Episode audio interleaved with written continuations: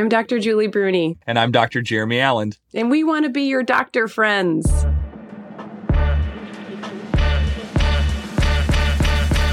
We are two friends and physicians who work at a nationally ranked orthopedic medical practice in Chicago. We take care of all kinds of folks, from the average Joe to the professional athlete. And we noticed that they all seem to have the same similar insecurities when it comes to their healthcare literacy. We field questions all the time that start with, mm, My cousin told me this, or like a fitness guru sent me a targeted ad about that, or I heard somewhere that it's bad for you to do XYZ. We spend a big chunk of our workdays educating our patients about their symptoms and what those symptoms might mean and what treatments are truly evidence based and applicable to them. And we also field the very same questions for our friends and family. I feel like I hear all the time at any family and friend function Hey, I heard this, or I saw this on uh, one of the uh, Facebook or, or Instagram. Like, is, is this real?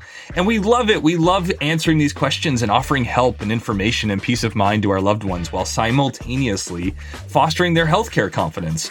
We are their doctor friends. Don't you wish that you could just consult your doctor friend? Like how you call your car friend when your check engine light goes on, or your graphic design friend when you need a new podcast logo? Wink, wink. So let us be your doctor friends, won't you? And don't worry, we'll introduce you to our friends too. And bonus for you, our friends happen to be experts in their fields who love to sh- talk shop, show their receipts, and have a laugh or two.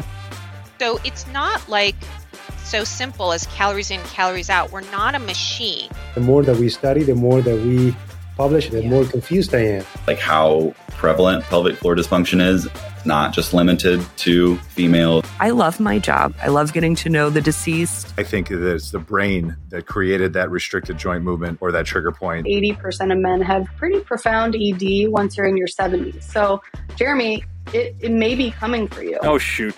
So, are you feeling confused? Listen to your doctor friends. Adrift in a sea of medical misinformation? Listen to your doctor friends. Just bored on a Tuesday? Listen to your doctor friends. Come on, let's be friends.